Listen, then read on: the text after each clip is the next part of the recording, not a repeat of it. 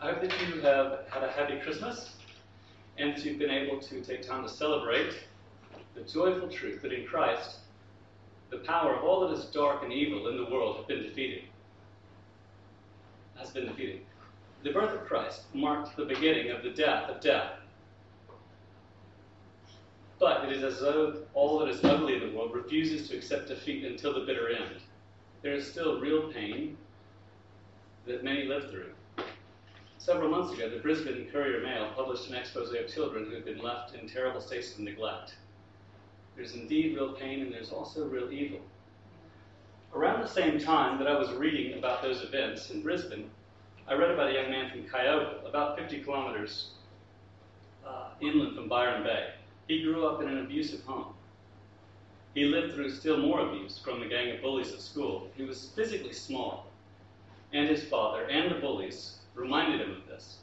He had no idea how to stand up and be a man, something he desperately wanted, until one day he oh, this is nice, yes. You just pull the, that up. The, yeah. Mm. You're just too strong, Sam. Well, that's one explanation. Um, sorry. He had no idea how to stand up and be a man. Something he desperately wanted. Until one day, he came across an unexpected solution in a poem at school. He read a poem. He read the poem by Rudyard Kipling, "If." It's the one that begins, "If you can keep your head while all about you are losing theirs and blaming it on you," and it goes on to list the traits of someone who is both strong and kind, someone who's cool-headed and still passionately committed to doing what is right. It describes a man who had been hated, but who didn't hate in return. And when you read the poem, the young man knew he had his guide for how to be a man. Years later, he discovered and committed his life to the man who was Kipling's inspiration for the poem, the person of Jesus. In coming to Christ, he experienced Christ's conquest over the evil that had scarred his life. Though his past wounds had left a mark, he was no longer defined by his old hurts. Stanley Dale went on to serve in the Australian Army in World War II. And while stationed in Papua in New Guinea, uh, he met people he met peoples who had never encountered the gospel of Christ. He made it his life's mission to share God's love and extend, pardon me, He made it his mission to share God's love and extend God's kingdom to these remote mountains where tribes of people were still steeped in old superstitions involving human sacrifice, even child sacrifice, and cannibalism. After learning the language and training some disciples among the neighboring tribes, he ultimately passed on into the mountains of the interior, where he was later killed by innumerable arrows from the Yali tribesmen whom he was trying to reach with the gospel. As I did research into the book of Revelation, I was surprised at how closely Stanley Dale's life mirrored one of the key themes in the, in the final book of the Bible. I'm going to focus on one key theme our witness to God's truth, which I believe may be central to the theme of the book. Maybe the central theme of the book. I knew that didn't sound quite as strong as I meant for it to. Uh, it's going to be like in 10th grade biology where you have to dissect a frog, and you have to find, say, the heart in its aorta or something, and you have to examine some key aspect of the frog, but not, uh, but leave the rest undisturbed. We're going to try to do that with the book of Revelation. We're going to trace the key theme, but leave the, uh, leave the rest undisturbed for us to examine perhaps on another day. In other words, I'm going to leave a lot of I'm going to leave out a lot of stuff, but I'm going to try and make sure that the part that we do talk about is examined in a way that doesn't do damage to the rest of the text, which we just won't have time to get to. I just want to make sure Graham wasn't the only one who could do a biology metaphor about dissection. yeah, chemistry biology. Um, uh, so, just to orient ourselves to the book, here's a really quick overview. John, inspired by Jesus, sends seven letters to seven churches. John then had a vision in which he saw the throne room of heaven and a scroll is in the right hand of him who is seated on the throne.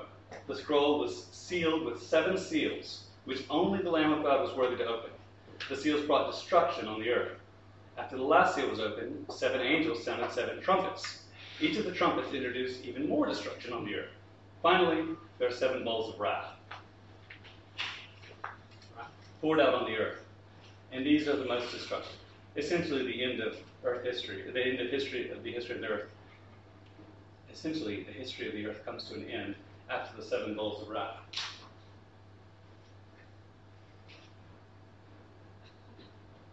Revelation discusses the ultimate end of the world, so it's not surprising that many people read into it a detailed map of the future, uh, a map of future events. But it's worth bearing in mind that John expected his readers to be able to directly apply the message to their lives. As Revelation 1 3 says, Blessed are those who hear the words of this prophecy and who keep what is written in it, because the, end, because the time is near. John expected the first century Christians to be able to keep what is written in it. So, whatever we may expect that the book says about the future, God inspired John to write a book with a message that could be lived out in our own day. And it can be lived out in our day. It, sorry, in his own day, and it can be lived out in our day as well. One other key thing to note the book is an apocalypse, which is a style of writing that was well known to Jews in the first century. In this style of writing, one image is used to represent something else. Some of the imagery is a little unclear, but some of it is obvious.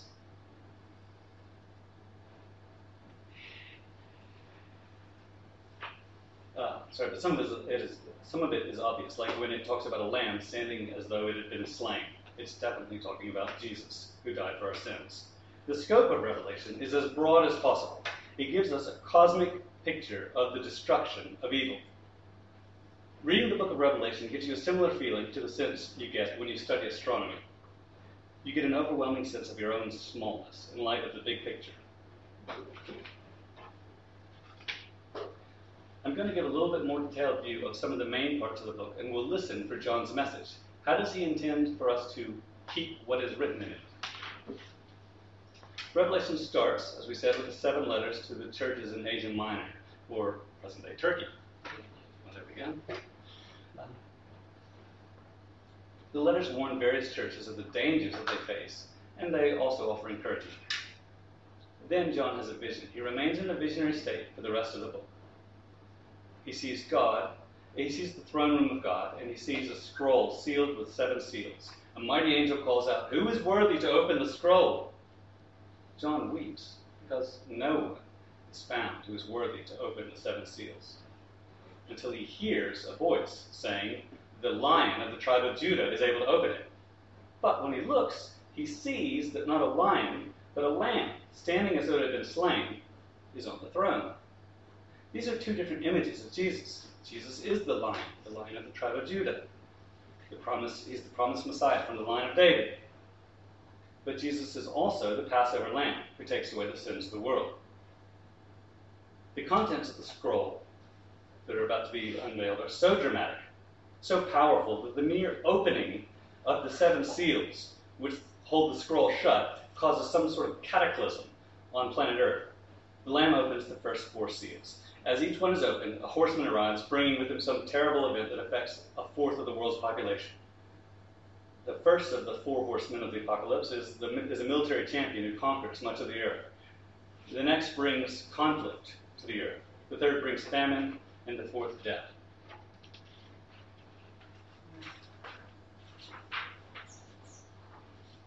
Of course, all this talk about conflict and that sort of drama is completely unimaginable in our modern, sophisticated age. And the whole idea that the fruits of conflicts are famine, starvation, and death. Also, a totally outdated notion from the first century. Something quite different happens when the fifth seal is opened. John sees all those who have been killed for the sake of testifying of Christ. They cried out with a loud voice Lord, the one who is holy and true, how long until you judge those who live on the earth and avenge our blood? So they were each given a white robe and told to rest a little while longer until the number would be completed of their fellow servants and their brothers and sisters who were going to be killed just as they had been. Here we meet the martyrs of Jesus, people who had died for their faith. And we see that there will be more to join them. Then we come to the sixth seal. So here's where we are so far. Okay, so there's the cataclysmic. Um, the first seal, conquest. The second seal, so after the first seal is open, there's conquest. The second seal, there's strife, then scarcity, then death. Then we see the suffering of God's witnesses in the fifth seal. And in the sixth seal, we see the final cataclysm. When the sixth seal is opened, an enormous earthquake takes place on earth. The earth, the sun goes dark, the moon becomes like blood, and the stars of the sky fall to the fall to earth like ripe figs when a tree is shaking. Obviously, this is apocalyptic imagery. Kings and servants alike crawl into caves among the mountain rocks, like Osama bin Laden going into hiding or something. They cry out to the mountains and the rocks, Fall on us and hide us from the one from the face of him who seated on the throne and from the Lamb. For the great day of their wrath has come, and who can stand? So that's the end of chapter 6. And then, as if in answer, the next verse, being in chapter 7, where we read, we hear that uh, John hears that 144,000 are sealed with the name of God on their foreheads. There's 12,000 from each of the 12 tribes of Israel. This is just like the kind of military census that ancient Israel used to take before battle. And the whole picture of an army going off to battle is just what would have been expected for the promised Davidic Messiah, conquering the nations of Israel. Just what the Jewish people had been hoping for all along. But then, remember, he hears that there's 144,000, but then what he sees is a huge multitude of people, too many to number, who are called out from the earth. So it's just like what happened uh, earlier when Jesus was described. John hears one thing, something that has to do with the traditional Jewish. John hears one thing, something that has to do with the traditional Jewish expectations of the Messiah, and he sees something else about the Messiah, or in this case, the Messiah's people, that is unexpected. Both the 144,000 and the multitude that was too large to count are pictures of the same thing people who have been redeemed by God. So here we see that the people who belong to God's anointed are much larger than the number of people that was expected. And it includes Jews as expected, but it also includes a much larger number.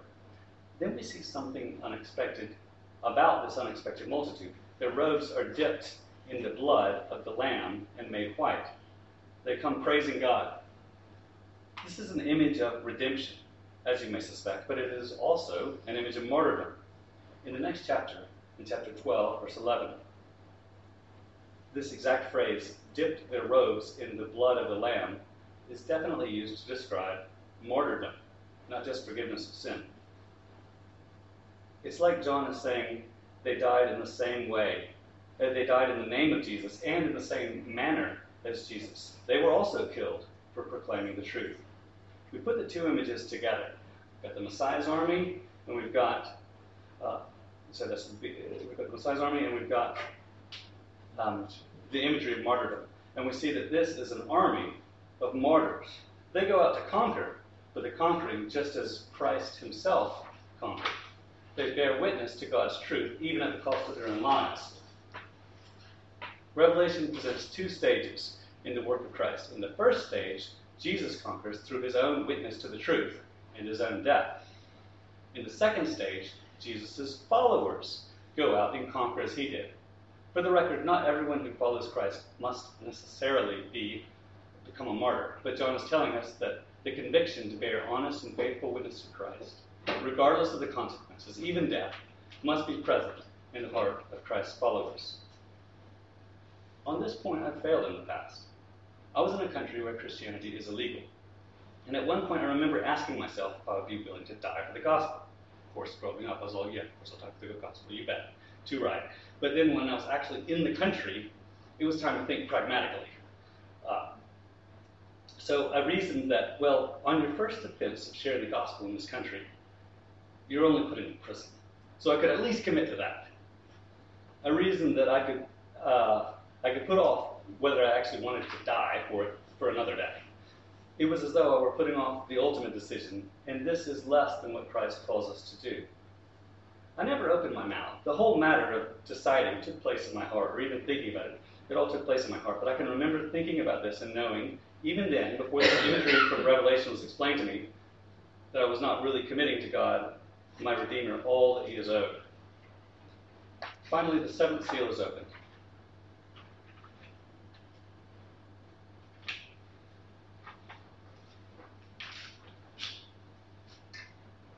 And there is silence for about half an hour, after which the seven angels are given seven trumpets.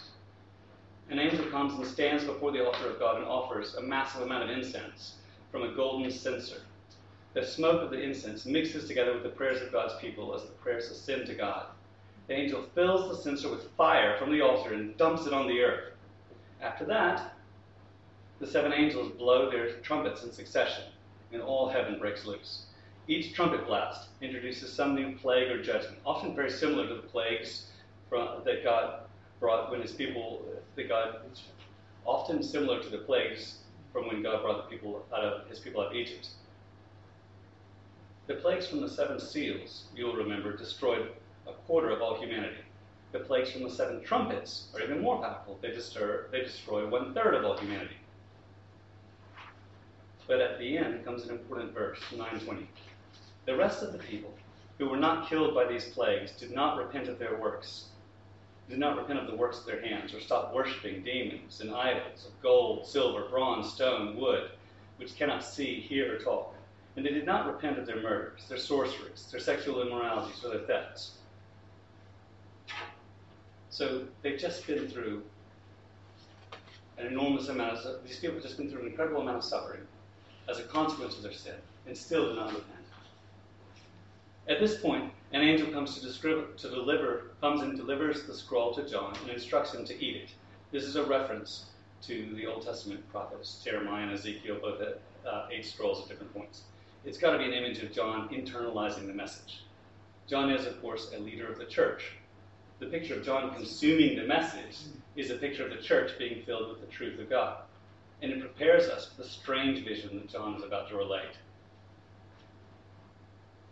What follows is a surprising story a story of two witnesses who are called olive trees or lampstands. You may remember, you may remember that a lampstand is an image uh, for a church.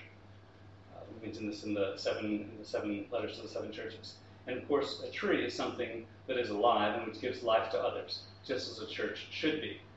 We're told that if anyone tries to hurt the witnesses, fire comes forth from their mouths and consumes them. I think this is a reference to the prophet Jeremiah, who had the word of God shut up in his bones like fire. The two witnesses are like the culmination of all the Old Testament prophets. They have the power, by God's grace, to shut the sky so that no rain may fall, as happened in the days of Elijah. They have the power to turn water to blood and strike the earth with plagues, as happened with Moses. It reminds me of when Jesus said that John the Baptist was the greatest of all the prophets. And yet, you know, from memory, so I'm going to get in trouble. And the least of these of the kingdom of heaven will be greater than he, because they have the message, the powerful message of the Word of God in them. But then we're told something strange. When they finish their testimony, the beast rises from the bottomless pit and will make war on them and conquer them. Their bones are left in the street, an utter disgrace in the ancient world, and people begin to celebrate their deaths by giving gifts to one another. Nothing could be more obvious than the fact that these witnesses had failed. Then comes the unexpected. After three and a half days, a breath of life from God entered them, and they stood up on their feet. And this is reading from the text here. And, the great, and a great fear fell on those who saw them. Then they heard a loud voice from heaven saying to them, Come up, here. And they went up in a, in, and they went up to heaven in a cloud, and their enemies watched them. And at that hour there was a great earthquake, and a tenth of the city fell. Seven thousand people were killed in the earthquake, and the rest were terrified and gave glory to the God of heaven.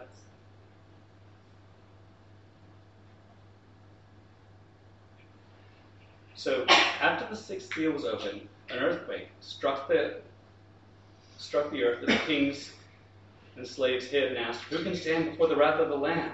The answer was that those who had been redeemed by the Lamb were able to stand before the Lamb. After the sixth trumpet sounded, another earthquake hit, and people still refused to repent. They hated the witnesses. They hated the, con- they hated the confrontation with the truth, which kept them from living life on their own terms, according to their own idolatry. The world delighted when the witnesses were killed by the beast from the bottomless pit. He was someone who wouldn't stand in their way or confront them over their sin.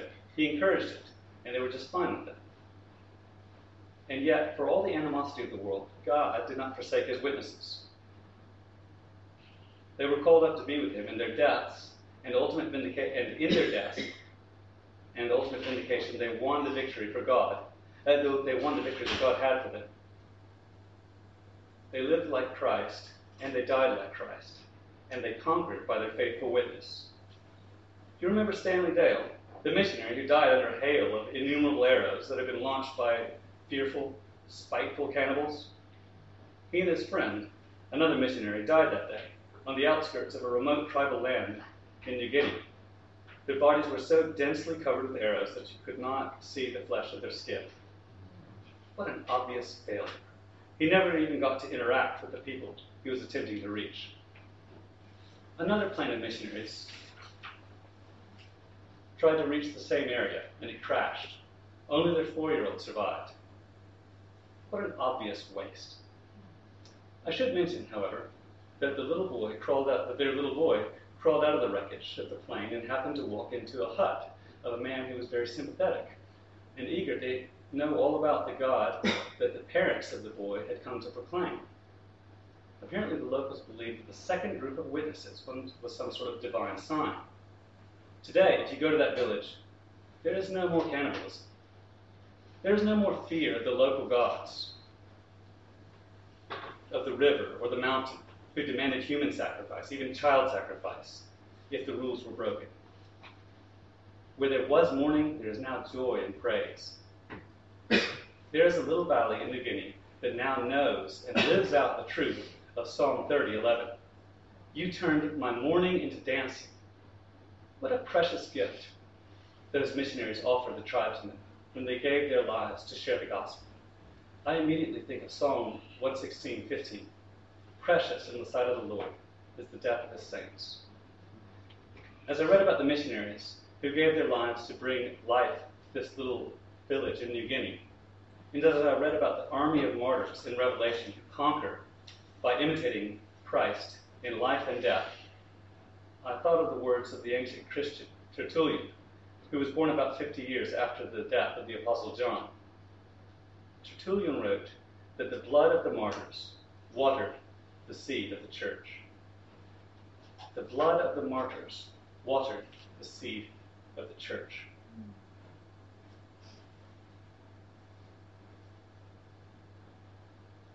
We're turning the page to begin a new calendar year. Let us renew our commitment to live lives abandoned to the care of our God who conquers darkness through the sacrifice of Christ and his followers. Let us commit ourselves to living lives that are wholly devoted to our good God and to blessing a world that needs his love and his care, and to whom we can be vehicles of mercy and kindness and the goodness of God.